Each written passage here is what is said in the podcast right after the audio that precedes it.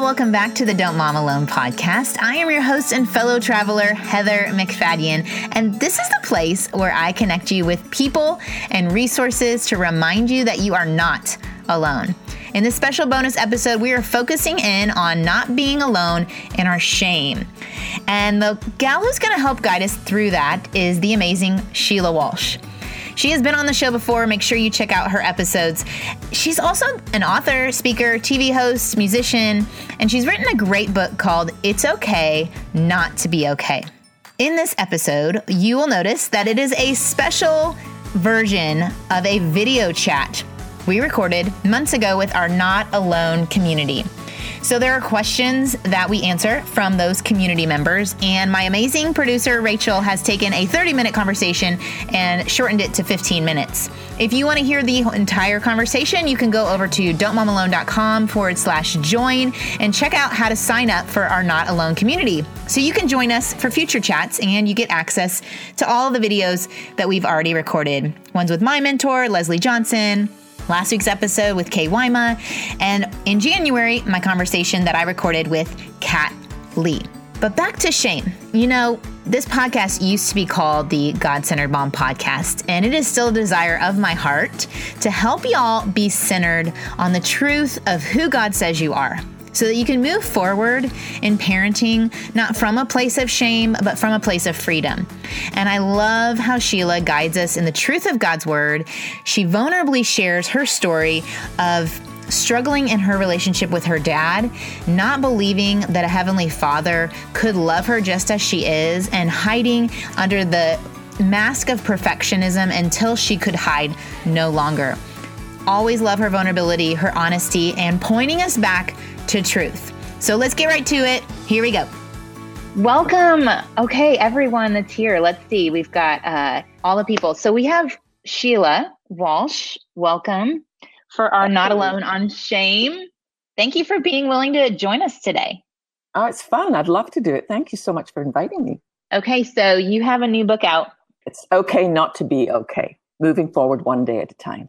So, where does it come from? I mean, I've heard some of your story, but share some of the gals listening, share with them. Where does that come from? Over the years, I've shared like my struggle with depression. I've talked about being hospitalized for mm-hmm. clinical depression. I've talked about the shame that was kind of implicit in any kind of mental illness. So I've talked about that to let people know they're not alone. Mm-hmm. In one of my books, I even talked about struggling with suicidal thoughts. You know, my father committed suicide when I was 5 mm-hmm. But I found that I was starting to get so many women who would write and say, Well, what now? You know, thank you for letting me know I'm not alone, but yeah. now? I, I, feel stuck. So I yeah. thought, I want to write a book like different than anything I've written before, simply like eight steps of the things that God has taught me to move forward in my relationship with Him. So we know we're not alone in the shame, the depression, the suicidal thoughts. Where do we go from there? Step one is simply this dare to have an unedited, gut level conversation with God. He already knows everything. But sometimes we just, we feel like when we talk to God, we should, there's certain words we should use or a certain kind of attitude. But if you read through, particularly the Old Testament, the people that God commended most and said were closest to his heart were those who just let it all out. And I mm-hmm. found in my own life to the level that we're willing to be honest with God is an indication of how much we actually trust Him. What point in your story did you gain the ability to trust God? Or what did you have to work through to begin yeah, to trust Him? A lot. My father's suicide when I was five was very complicated. His he had a brain injury and he tried to kill me before he killed himself. So I grew up with this overwhelming sense of there's something wrong with me. You know, my dad must have seen something in me that was wrong. So when I gave my life to Christ when I was 11, and I remember being told, not only do you have Jesus as your Savior and your Lord, but you have a Heavenly Father. And I remember at 11 thinking, I've got one more chance to get it right. Whatever my dad saw in me, my Heavenly Father's never going to see. So I'm going to be the perfect Christian if it kills me, which worked until it didn't work anymore. I mean, I went to seminary in London. I worked with Youth for Christ. Then I worked with Billy Graham and his crusades. And then for five years, I worked as the co host of the 700 Club. But then one day on live television, I just fell apart. Instead of answering my question, my guest turned the tables and just very kindly just said, Sheila, how are you doing? And I wasn't mm-hmm. expecting it. And I didn't have time to pull up my wall. So I went from being co host of the 700 Club in the morning, and by that evening, I was in the locked ward of a psychiatric hospital, about the same age as my dad. And through that journey of getting help and treatment, which I'm always talking on the show about, there's no shame in that, right? We would no. almost say, yeah. Yeah, a lot of people still, and I think sometimes we have to do a, a lot as the church to educate people on the reality of mental illness. That, you know, it's shocking. Lifeway stores did a research project um, on the number of pastors who struggle with depression but feel mm. like they can't get help. Now, if that's true of the man on the pulpit, how true yeah. do you think it is of the congregation? If he doesn't show us first, right? Like as yeah. a pastor, show he's getting help. That would be helpful, right? Yeah, and it just gives a message that it's uh, it's okay. You know that mm. you wouldn't say to somebody who wears glasses, you know, where's your faith? You would say to them, "Here's your glasses." So yeah. I think it's the same if you struggle with mental illness. There's no shame in getting help. It's not like street drugs that make you crazy. It's like the chemicals your brain needs to be able to function as the man or woman that God has created you to be. Yeah. What was the most helpful thing in trusting God again? That He loves you unconditionally, that it's okay not to be okay? I think I was hospitalized for a month and Okay. At first, it was devastating. I mean, it was just, I really thought, in fact, I hoped I would die. I actually prayed and asked God if He would take my life because I, mm. I thought, I can't, I don't know how to do this journey. I know how to do the trying to be perfect thing, but if that's gone, I don't know what else to do. And it was toward the end of my time, my doctor said, I'd like you to take a trip outside the hospital. You know, it doesn't have to be, you can go to a mall or a movie. And I said, no, I would just, I'd like to go to church. I don't care which denomination, just a Bible believing church. And I sat in the very back row, and most of the service just, I couldn't even feel anything. I literally felt lost. But at the end of the service, the pastor said, Some of you in here feel as if you're dead inside. Mm-hmm. And he said, I want you to know that Jesus is here, and you don't have to get yourself out of that hole. You simply have to call on his name, and he will reach in and grab hold of you. And I didn't know what the traditions of this church were, but I literally I ran to the front and I lay face down in front of the cross. Mm. And it was the words of a hymn that my grandmother used to sing to me when I was a child Rock of ages, cleft for me, let me hide myself in thee. But it was these two lines Nothing in my hands I bring, simply to thy cross I cling. And I finally got it. I'm not the good news, Jesus is. It's never been about me getting it right. It's about Christ who has made us right. It's quite a relief. It is a relief. And I think so often we might even have been told that by someone like you don't have to get it right. It's Christ's righteousness and not your own. And then there's this head to heart space and it's not clicking, you know, it's not getting in there for so many people. Do you feel like God's going to make a way to get that truth to us? Yeah, I think that that's the mercy of God. Mercy is a mm-hmm. is a short word, but it's it weighs so much. You know, Jesus said, "I've come to give you life, not survival." And right. I think if we're honest, so many of us are just kind of getting through one more day and collapsing mm-hmm. into bed at night and thinking, you know, tomorrow's another one. And mm-hmm. to me, the breaking of my life, like when everything shook and fell, when the whole house mm-hmm. came down on me, it's one of the greatest things that ever happened. Because I thought it doesn't matter if I never write another book, if I never sing another song, if I never stand on another platform. I finally get it who I am. I'm not what happened to me. I'm a child of God. And that mm-hmm. changes everything. It's really powerful. I'm not what happened to me. That identity. I was just reading in a book talking about the enemy does all he can to make us forget who we are. Well, a lot of women, and not just women, but men, wear labels of I'm a single mom, I'm divorced, I'm overweight, I'm whatever. And so often that's what we, that's why I think it's so important to change the way we think.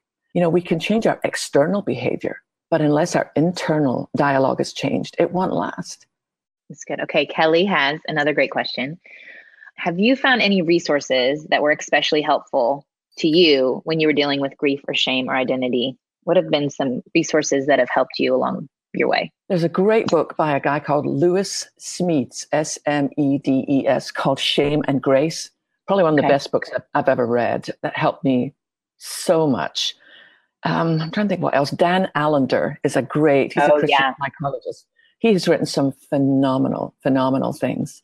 And then actually, honestly, in one of my books, it's called, it's way back, it's called Loved Back to Life. There's a whole chapter on everything while I was in the psych hospital, they taught me about what does the shame profile look like? Because at first, when my therapist said to me, Do you feel as if you're covered in shame? I said, I honestly don't even know what you're talking about. And then he mm. outlined the shame profile. Do you do this? Do you do that? Do you do that? And I was like, oh, well, yeah, absolutely. What are some of those things? Um, where you walk into a room and you you feel the temper, you know what's going on in everybody else's life, but not your own. Um, mm. It's like mm. you feel you feel responsible for everyone else. You find it impossible to say no because you think that somehow that will disqualify you as a person. I mean, there's the whole list. And honestly, I wrote that book like 20 years ago. I can't remember them all. but there's just yeah. a yeah. weight to everything. Nothing feels like it's like you're there for everybody, but you kind of resent it because it's not mm-hmm. freely given. You feel mm-hmm. like you have to give it. Yeah. And because it's in the doing and the acceptance that you're going to be okay. Yeah. Is that what it is? Well, it's it's realizing that when Christ died on the cross, we can read it in the Old Testament and the New Testament. He who knew no shame became shame for us because to those who watched the crucifixion, there was nothing more shameful mm. because in Deuteronomy it says, Cursed is he who is hung on a tree. So to everyone who looked at the crucifixion, they thought, wow, there's a guy that's cursed by God. Mm. So the whole point is that Christ voluntarily took the curse on himself so that we could be free of shame.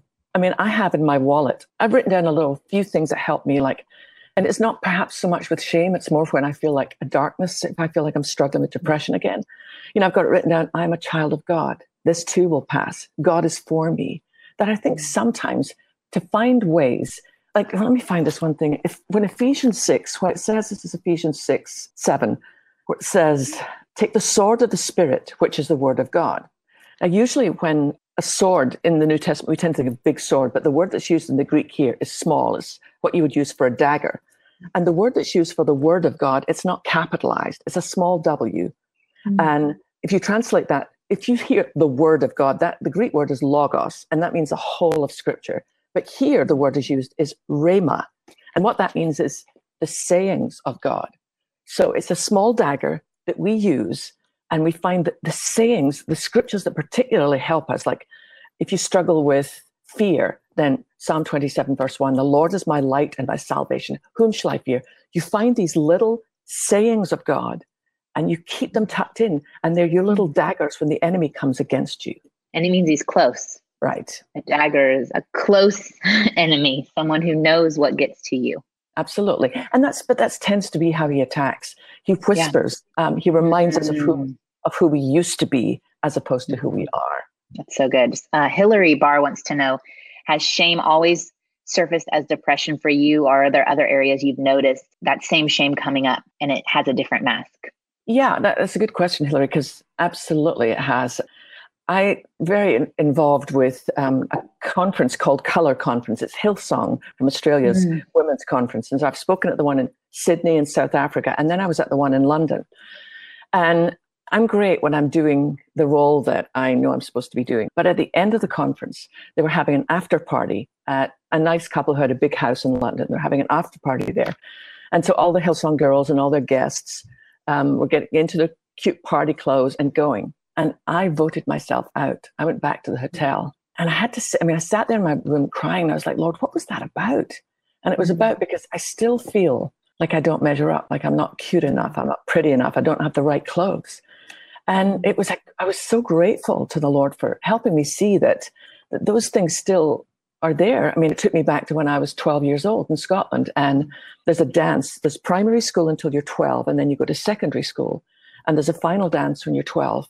And all the girls that year were wearing little tight dresses. And I, my mom, she bought me a dress and it was all wrong. But I didn't want, because she was a widow, I didn't want to say to her, I'm not going to go. So I put this blue flowery dress on and I hid in the field behind the school till the dance was over. And I could hear all the girls laughing as they were going in. And I sat there feeling shame. But I came home at the end and told my mom I'd had a great time. And so there's still a, a, little bit of an insecurity in me of after my father's suicide, we lost our home, we lost our car. We were the only kids that got free school meals and free school clothes. Mm-hmm. So there was mm. still some residual shame left from feeling like I'll never quite fit in. And I know now I could have gone to party in a shrimp outfit, nobody would have cared. It wasn't about anybody else. It was about how I saw myself. So being able to take that to the Lord and surrendering that was a real breakthrough for me. I think we have that middle school story, that memory from childhood, and it holds us captive. I mean, I've prayed with countless women and they can they can pull it up.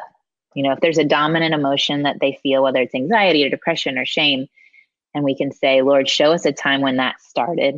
And it's like as vivid as you described and claiming, what did I believe when that happened? What did I start? What did I invite in to be the new tape that I play? And what's the truth? And can kind of confessing that I have been believing that for so long, it doesn't line up with you. Jesus, where were you? Well, and the truth amazing. is, he was right there. He was he right there. Right there. Yes. Mm-hmm. This is it. This is what happens every time I pray with someone and Jesus shows up and repaints the picture and it can lose its power. Just for anyone who's watching who's like, yeah, I have those memories too. And I don't know what to do with that, that you can have it repainted and and Jesus is so sweet. He shows up and it's compassion and it's love and it's tenderness and the word that came to me was freedom. And I want that mm. for every girl, for every girl who who follows Jesus but carries heavy burdens. You know, because it's so interesting. I was reading um, in Matthew's gospel, Matthew chapter 11, you know, we mm-hmm. know those that last two verses where Jesus says, Come to me, all who are weary and carry heavy burdens, and I'll give you rest. Take my yoke upon you. Let me teach you, because I'm humble and gentle in heart, and you'll find rest for your souls. But this part here, for my yoke is easy to bear, and the burden I give you is light. I have so many different commentaries, and but I have a a book that basically looks at the what would people who were listening to Jesus on that day hear? What did that mean to them? And if a mm. Jewish person heard that message, they were familiar with yoke because every Jew woke up every morning under what was called the yoke of God's law 613 rules they had to keep. And so Jesus said, No, my yoke's easy and my burden is light. It was a game changer. I know that went by quickly. When I re listened to it, I was like, oh, man, that was fast. There are more things that we talked about that, like I said, are available if you go to don'tmomalone.com forward slash join and join our Not Alone community. You can have access to the rest of that conversation and other conversations I've had. I wanted to keep this one short though. During this season, when we're just rushing around and our to do lists are long, I know you don't have tons of time to listen to a 45 minute conversation, but you need the truth like Sheila said, those daggers, you need to have them ready. You need to write them down. I know on the Instagram, the Instagram, I will have those centering truths. And that's why we need to have those daggers ready to fight an enemy who whispers and tries to keep us from believing the truth of who we are. I hope that over this break, I'm going to be taking a break, and I hope you are taking a break too from um, all the crazy. I hope in that time that if there is something that came up during what Sheila talked about, or being with your family, different emotions are coming out of you that you're not used to, that you can spend some time just in quiet and stillness and think through kind of what I mentioned. If there's a strong emotion of anxiety or fear or shame or anger, asking God, where is this coming from? And if any memory comes up, to just ask Him, what did I believe when that happened? And confessing that, and then inviting Jesus in. And you will see that every time Jesus, because He's outside of time, He was there and He always shows up and He's always with us. And He can take away the power of whatever was planted all those years ago. I want to help you walk in the freedom of that. And so spend some time, some quiet, whether it's waking up before all those kids wake up or sitting by a Christmas tree when it's quiet at night, whatever you need to do, just to get away with Jesus and let Him, let Him do the work to reframe what you've been believing about who He is and how He sees you. Let Him free you because Jesus went on that cross to set you free from shame, not for you to carry it anymore. And His burden is light. Uh, so I want you to walk into 2019 a little lighter than you did last year. Thank you all for listening in 2018. You all have been the best, best listeners, especially as I have rebranded. Oh my goodness, what a year of just celebrating who God is and what He's done with this show. I will be back in January on the 7th. I have a great interview with Priscilla Shirer that will be ready for you. And I just I want you to be with your people and enjoy this time. Uh, if you are needing some encouragement while you're away with family or you're wrapping presents and you do have more time to listen or you're on a road trip, don't forget you can always go to don'tmomalone.com and click on that little button that says podcast and you can type in any topic and because we have over 250, I'm sure you can find something that will match what you are needing to hear from God about. I just I thank you for listening. I'm going to pray over you actually. Dear Lord, I thank you for the woman who is listening or the man who is listening. I pray that you will make yourself known to them through a person, through a word, through a moment over this holiday season or whenever they're listening, God. I thank you that because of the internet, they have access to this at any time. I pray, Lord, for them to be open to the truth of who you are to allow you to supernaturally heal what is broken and to walk them into further freedom so that they can do the things that you've set out for them to do, God. In your precious son's name, amen. All right. Merry Christmas, Happy New Year, all the things. Adios. I hope you enjoyed this episode of the Don't Mom Alone podcast. If you're wanting to connect with more people and more resources to help remind you that you're not alone, head over to don'tmomalone.com. That's also where you'll find the show notes with any links mentioned by our guests. Most importantly, I want you to know the good news the great news that you're not alone because God has promised to always be with you. With faith in Jesus Christ, the one who died for you and rose again, he said when he left, he was going to leave a helper, a comforter to be with us. God in us. Moms, that is superpower. So while you're washing dishes at your kitchen sink, while you're driving to and from work, while you're feeding that baby late into the night, while you're cleaning sticky floors, God promises to be just as present and with you as when you're worshiping in a church pew. As it says in Zephaniah 3:17, "The Lord your God is with you. He is mighty to save. He takes great delight in you. He will quiet you with his love and he will rejoice over you with singing." Now that's good news. Have a great day.